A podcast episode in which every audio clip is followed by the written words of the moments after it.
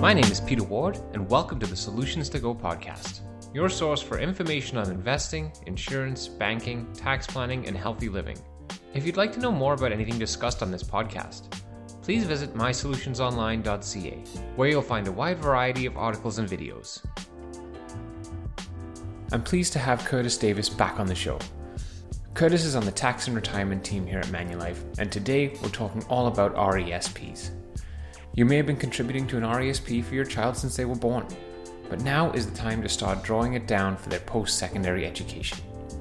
When the money is paid out of a plan, the various types of payments and tax treatments can cause confusion. We'll talk about some of the more tax efficient ways to draw down an RESP, as well as some of the other ways to use the funds if post secondary education is not required. We'll also talk about the one time the procrastination may be a good thing. Welcome to the show, Curtis. Yeah, thanks for having me again, Peter. A pleasure to be here. So, today we're going to be talking about RESPs, and I'll just jump right into the questions. So, maybe take us through some of the differences between an RESP and an RRSP or a TFSA. Why is it better to use one plan specifically for your child's education versus a TFSA, where withdrawals would be tax free? And following on to that, are RESP contributions tax deductible? Do they act more like an RRSP or a TFSA in the contribution stage? Peter, I'd probably say, you know, an RESP is, is really a hybrid, I think, of a TFSA and RSP. And maybe I'll add with a little cherry on top. Okay. Uh, so when you think of an RESP, the contributions that go in are not tax deductible. So very much like a TFSA. When they're withdrawn by the subscriber uh, or in the future, they're also not taxable. So there's your TFSA component. Um, the investment earnings. So as you're inve- if you invest and you grow, earn interest, dividends, you know, have realized capital gains, um, those are not taxable in the account, but they would be taxable when they're withdrawn. So there's the the component that's similar to an RSP. That that same kind of thing happens. The cherry on top is really that the government uh, in an RESP will make contributions. So the, the first part is they'll, they'll match a portion of your contributions uh, through the Canada Education Savings Grant. So the basic amount is 20% of your contributions per year. So the maximum you can get is $500 per year or a thousand if you missed a previous year and so you can kind of do two years in one Okay. And the lifetime the maximum they'll pay over the for per beneficiary for their lifetime is uh, 7200 in addition there's a canada learning bond which isn't tied to contributions. It's tied to household income. So if they're in, for low income families can, if they're eligible the canada learning bond will be paid in 500 bucks in the first year plus $25 for to cover expenses to open. And then it's $100 per year uh, for each year after that, uh, up to a lifetime maximum, I, I believe is $2,000 there. Okay, so the government kind of tops up your, your RESP, and then the tax treatment is, is sort of like a TFSA, you would say. In that case, so that's a good point. I should have finished that thought. Is so then the grant, when it's withdrawn for education purposes only, which is the only option, it would be taxable. So like an RSP, but it's actually would be taxable to the student in, in uh, and we'll cover i'm sure we'll talk more about educational withdrawals but the student is the one that would have the taxable income there Let's talk about um, paying for education with the RESP. Can you explain what makes up the RESP, like the, the certain sections, like you mentioned earlier, the PSE and the EAP, and what they are and how they work? yeah yeah so the pse is a post-secondary education withdrawal uh, for me, it's a fancy way of saying a withdrawal of your contributions. Right, and that would, that would be the student take the money out to pay for education. Right. So that, but that's the that's the contributions. So the contributions that were made by the subscriber. Okay. I- usually, it's a parent or a grandparent, but it doesn't have to be. Yeah, all, all the time. So those are, like I said before, those are always tax free. So the EAP, which is the educational assistance payment, so that would be taxable to the student. Obviously, they have to be eligible. They have to be enrolled in a post-secondary education. Uh, it can be part-time or full-time. It can be a Canadian school. It can be a non-Canadian school. It's it's it, there is some flexibility there. Okay.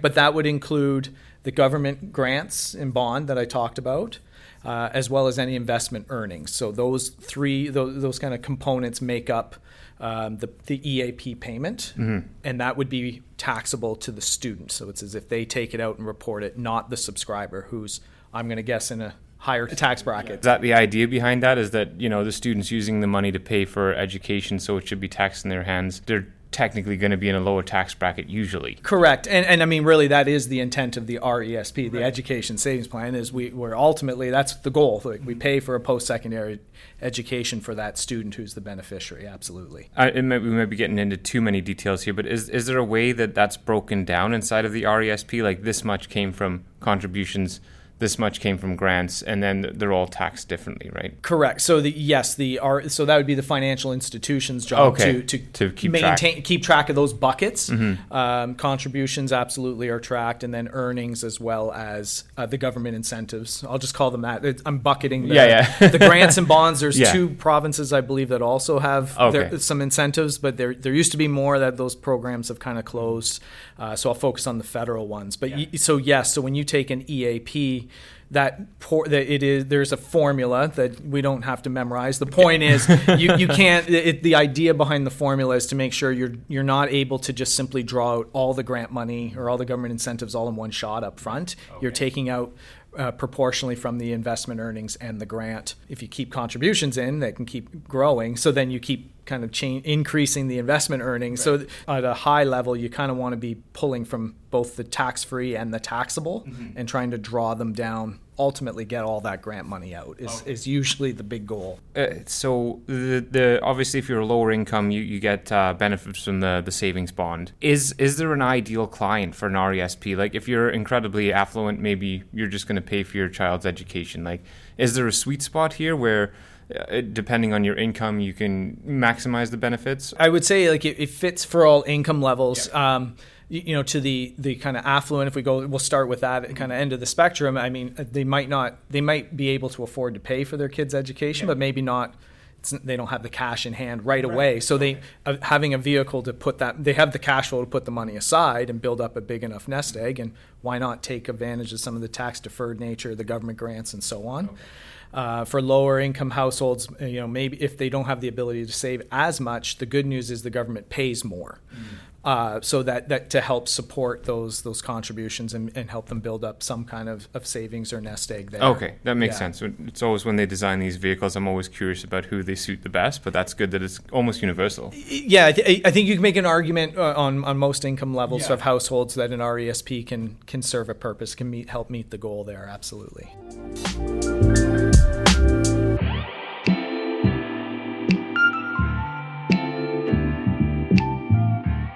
So, the taxable portion of withdrawals for education are taxable in the student beneficiary's hands. Why is that a good thing? I know we kind of touched on this, but maybe let's just dive into it a little bit. Yeah, so you know, I, actually kind of looked up quickly uh, with Stats Canada. They track um, tuition costs across the country. Uh, so last year, the 22-23 year, it, the average undergraduate. and I know there might be people listening going, "That's not what I paid." I, you know, if you're, at, you, you know, I know if you're in maybe a big university in the big cities, it's different. But just the average was about six thousand eight hundred and thirty-four dollars. So just because I can't add without a calculator, let's call it seven thousand, just Sounds for a round good. number, right? And then like, students like the rest of us are all eligible for the basic personal amount. Basic personal amount is fifteen thousand a year, federally, right? Gives us a, a credit of fifteen percent of that, so it kind of wipes out federal tax on the first fifteen thousand of income. So students get that, we get that, everyone gets that. And then you have the tuition tax credit, right, where you get a tax credit for the amount of tuition you pay. So let's say the amount of tuition paid was seven thousand, just using that average. So right off the bat, you have a student who has the ability to save, like pay no federal tax, say on the first twenty-two thousand of income they make, right, right off the hop. Uh, uh, you know, roughly in our little hypothetical Yeah, yeah. scenario, right? so they're, they're now the province at a provincial level. There's also a basic personal amount, and the vast majority of the provinces also have a tuition credit. Uh, The amount of the basic personal amount might vary. So our worst case scenarios, maybe we're looking at a little provincial tax. So for uh, I think a lot of students, that that's they're probably even with you to add in some EAP, add in some employment income, right? A summer job, or maybe they work part time, uh, you know, Christmas or through the year, that kind of thing. That might be enough where they're not even paying tax on that that amount. Um, so c- contrast that, say, with the subscriber, like the parent who's working full time and might be in a who, who knows, a 30, 40, 50 Yeah, percent exactly. tax bracket. Uh, it, already, you can see it would be yeah. If I had to pick, uh, that's who I'd want paying the taxes. My, Absolutely. my student. Yeah, the and- student beneficiary, not me. Definitely. Yeah, no, I think that's that's a, an excellent way to do that. And that is blowing my mind. That's the average cost. I mean, I think when I went to college, it was like two grand and I'm just, and that was just tuition. I know. Yeah. I've seen some of the fee schedules, and they're a mile long yeah. of all these other, in, and and that's those expenses are real. I'm not taking that away. I'm just going by. I, I agree with you. Yeah, absolutely. It's, it's, a big number compared to what it yeah used to be. Yeah, definitely.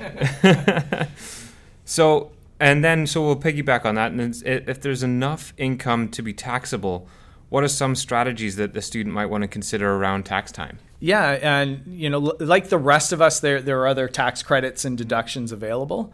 Um, it's it's interesting actually. CRA has their own website where they say here's the common deductions and credits that students oh, use. Okay. Um, so they would have that data, obviously. Um, so some they kind of used that jumped out at me was the uh, like the Canadian employment amount. Mm-hmm. It's not a big one, but hey, if the student has employment income, you know, I, I mean, claim it. Absolutely, it's, yeah. it's another credit. Um, you know, there may be students with young children, so there's like childcare expenses involved. That's that's a I know now that's a tax deduction. Mm-hmm. But if you're paying those expenses, we know that can be quite high. You know, use it, take advantage of that. If the student has eligible moving expenses, now they have to be full time. They they get a tax deduction for those eligible moving expenses. One of the downsides is they can only claim it against kind of income related to their education. Think of like scholarships, bursaries, oh, okay. uh, those kind of things. Yeah. But again, if that income's in the mix and you have those eligible expenses, mm-hmm. you know, why not? take it if you can. Uh, so th- just other ways. So like the rest of us, kind of look at your overall situation, see if there's other, mm-hmm. especially credits, but if there's the odd deduction you can take advantage of and yeah. chip away at some of those taxes. You know, why not? And that's one of those great times to recommend maybe a tax professional to talk to. Absolutely, you yes. know, and say this yeah. is my situation. What what can you do for me, right? Yeah, because it, it, might be a simple just hey, did you know? Yeah, and, yeah, and exactly. you know, you just got to. It's there for for the claiming, if you will, and yeah, and you just you don't know what you don't know. Exactly Exactly. Yeah, I think yeah. back to the times when I, I, tried to go it alone, and I probably left a lot of money on the table from different things, right? So.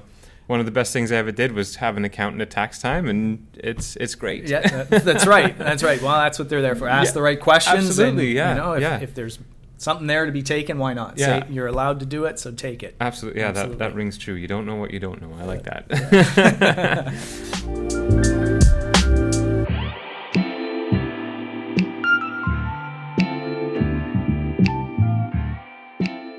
Let's pivot a little bit and uh, let's say that the RESP isn't going to be used. Post secondary education is not on the table for the, the beneficiary. What should people consider before closing up an RESP? The first option, believe it or not, is just to procrastinate. Okay. I'm not a fan of procrastination, generally speaking, but with an RESP, it could be a good thing. Okay. Um, the reason I say that is you can actually have an RESP open for up to 36 years. Oh, wow. Uh, so it, yeah, it has to be yeah. closed after its 35th year. Uh, if the benef- if it's an individual plan, the beneficiary is eligible for the disability tax credit. You have up to 40 years. Okay. So, I, I, mean, if you're in the never say never kind of camp and you think there's still a chance, you could simply wait it out and keep the account open until you absolutely have to close.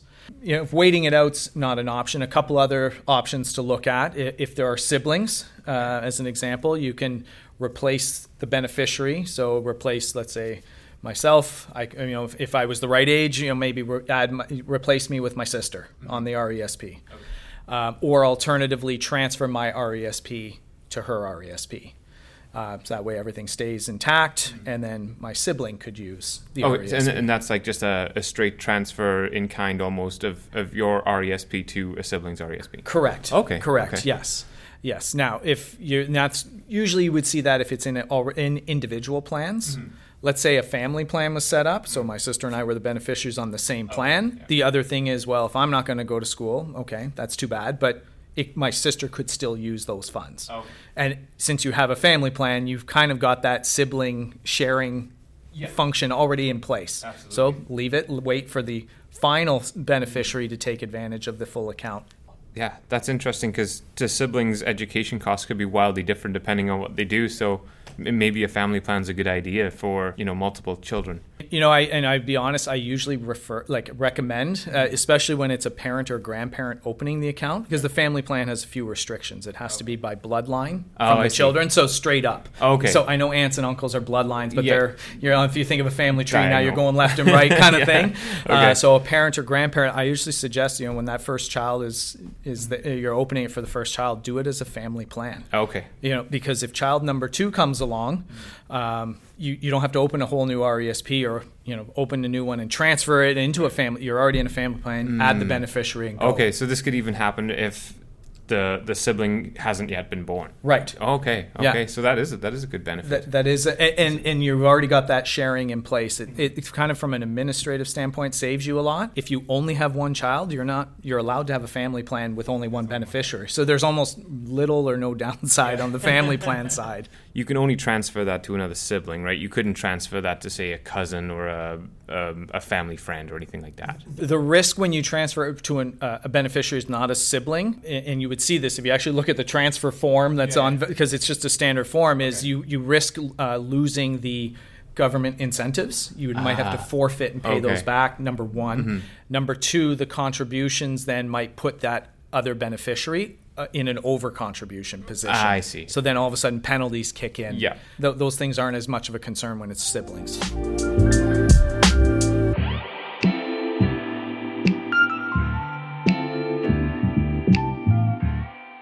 Then say we don't have another sibling. If we decide to close the RESP, as the subscriber, what are the options? Do the grants have to be repaid, and what about the accumulated income payments?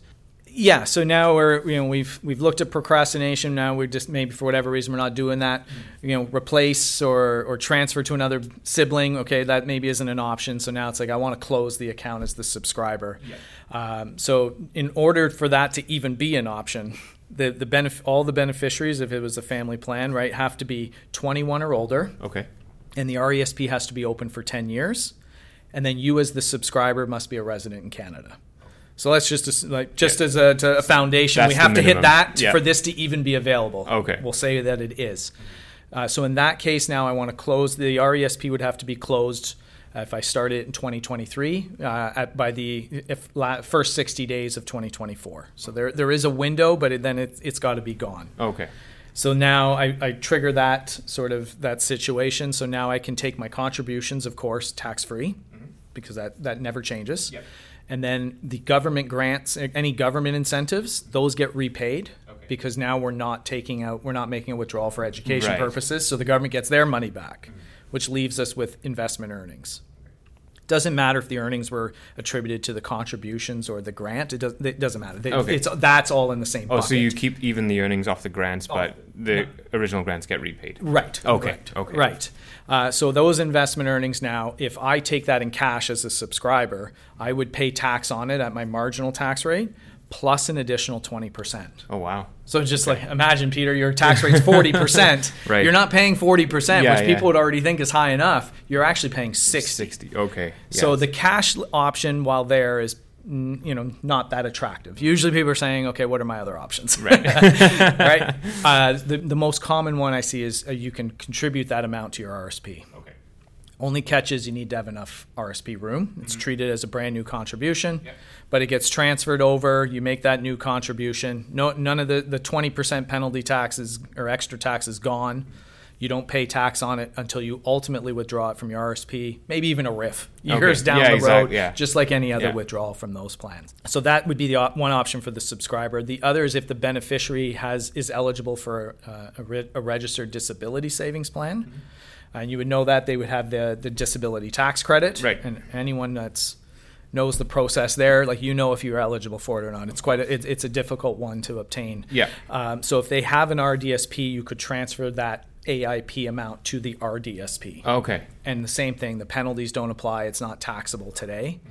Um, the one downside there uh, is that contribution, while it uses up the beneficiary's RDSP contribution room, it doesn't get the government grants from the RDSP, Ah, okay. which are very similar to the RESP, but much more uh, lucrative, much more attractive. Uh, so if you're in that boat, it might make sense as a subscriber to do the AIP to your RSP Right.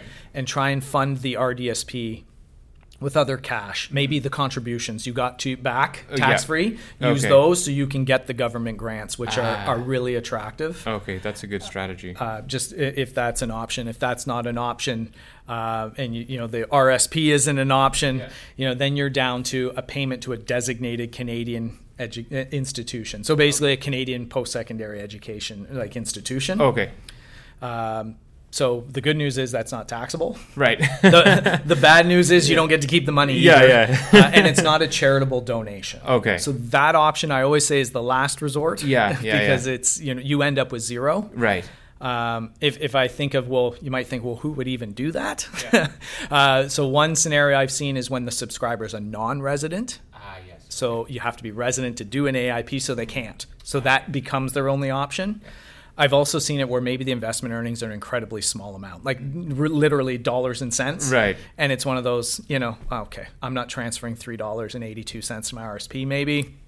It's, again, it's not common. People will Yeah, yeah. usually take it, but that's another possible. So the the taking the the AIP as cash, uh, that extra twenty percent is that a penalty or is that somehow uh, does it come back at tax time or No, no, yeah, it's like an extra. It's it's It- an extra penalty. it's just like, an extra- uh, Yeah. I mean, it's. So I, think, I believe on the CRA's website they call it extra penalty. Okay. Uh, or, uh, sorry, extra tax. not- Extra tax. I, you know, I always think of it as a penalty, but I think what you're getting at is, is it like a, is it a permanent tax? Like you pay Yeah, it, it's gone, yeah, and yeah. and yes, It is. It Okay, is. So, so, you, you really do want to avoid that okay if you can. absolutely Um, and that's 100%. why I, I, the procrastination could help. If you don't have RSP room this year, well, if you have a, if you can afford to wait Yeah. next year, plan for that AIP. Leave your leave some RSP room available. You know, plan ahead a little bit and make Yeah. sure you avoid that penalty. Yeah, absolutely. And I think that comes back to good planning again with it with a tax professional, right? Because there's so many useful things about RESPs, but if you get into a situation where, as we just talked about, it can get a little bit tricky. It- that's so right. planning for the ahead is, is always better. That's right. And the one time when procrastination is good, obviously. yes, I, I don't know if it. Does, I'm not like I said. I'm not a fan, but this in this case, it, it can actually yes, Yeah. it, it can be a viable option. yeah, for I know if I had an open account that I wasn't using, I'd be like, I, I just got to get closed. I need, you know, I need some finality on this. But um, so uh, that's that's been an interesting discussion. Do you have anything else to add? Maybe a summary or something, uh, some wise words to leave the listeners with. yeah, I think with the RESP, I, I would say, you know, ideally use it for education purposes, right? Like, and so when a student does go to school, you know, look at making sure you you maximize uh, the, its use, especially the EAP. It's, that's what it's designed for, and from a tax efficiency perspective, that that will probably be the most effective use. I think that's pretty easy to do if the RESP balance is less than the education costs, which we we're kind of talking about how much those have gone up uh, that we've seen. So that that might be it might not it might be fairly easy to do if that's the case. If if your RESP happens to be quite substantial and maybe is going to be more than the cost of, of your child's education, you know, uh, this might be where you plan ahead and make sure maybe you take extra EAPs out while the student is eligible. If you can't, and, and that happens, you can't use it for education purposes, really look at those AIP options, RSP in particular, and see if you can get that taxable portion in the RSP and, and take out the contributions tax free uh, where you can. And um, the advisors are well positioned. If you're you're not sure, there's so many rules with RESPs. Planning ahead, you know, when that when that student is 16, 17 years old, start calling, you know, knocking on your advisor's door and saying, "Let's have a chat about this. We're we're going to need to withdraw. I think coming Yeah. soon, and you know, make sure you're you've got your ducks in a row, and you should reap the rewards of the RESP for sure." That's what strikes me about these. I'm always when I look at these products, I'm always like, is this is this a good thing you know? And but then you as talking with you have figured out that yeah it is. If you use it for what it's intended for like it's almost the perfect tool. And then i think that on top of that is just that that forward planning like you said like it's not just the year of it's you know my child is 16 we're starting to think about this. Advisor what do i need to know? And they'll be well versed in in helping you and, and talking through your options so. Absolutely. It's probably about the time you're looking at college appli- or university applications, aren't you? I, I, it's kind of scary. I have to remember back when I was that age, which is going to be hard to do. But if you are, maybe that's the, the, the kind of the trigger point. If I'm looking at Yeah. appl- applications, let's look at the saving side and, and, and see how that we're going to draw that down. let's take a full well. look at how we're going to pay for this Yeah, it's a perfect opportunity. Absolutely. Yeah, absolutely. Well, Curtis, thank you so much for being on Solutions to Go. It was an absolute pleasure to have you back on the show. Appreciate it. Thanks for having me, Peter. Thanks a lot. It was really great having Curtis back on the show. If you enjoyed this episode, Curtis was also on episode 10, giving advice on how to help your kids get on the property ladder. I took a few things away from this conversation, but the most important, and I think it applies to a lot in life, is good planning. RESPs are a great tool to fund an education, but situations may change. It's always good to touch base with your advisor and make sure you're on the right track. If you're enjoying Solutions to Go, please hit the like button and subscribe wherever you get your podcasts. My name is Peter Ward, and thanks for listening.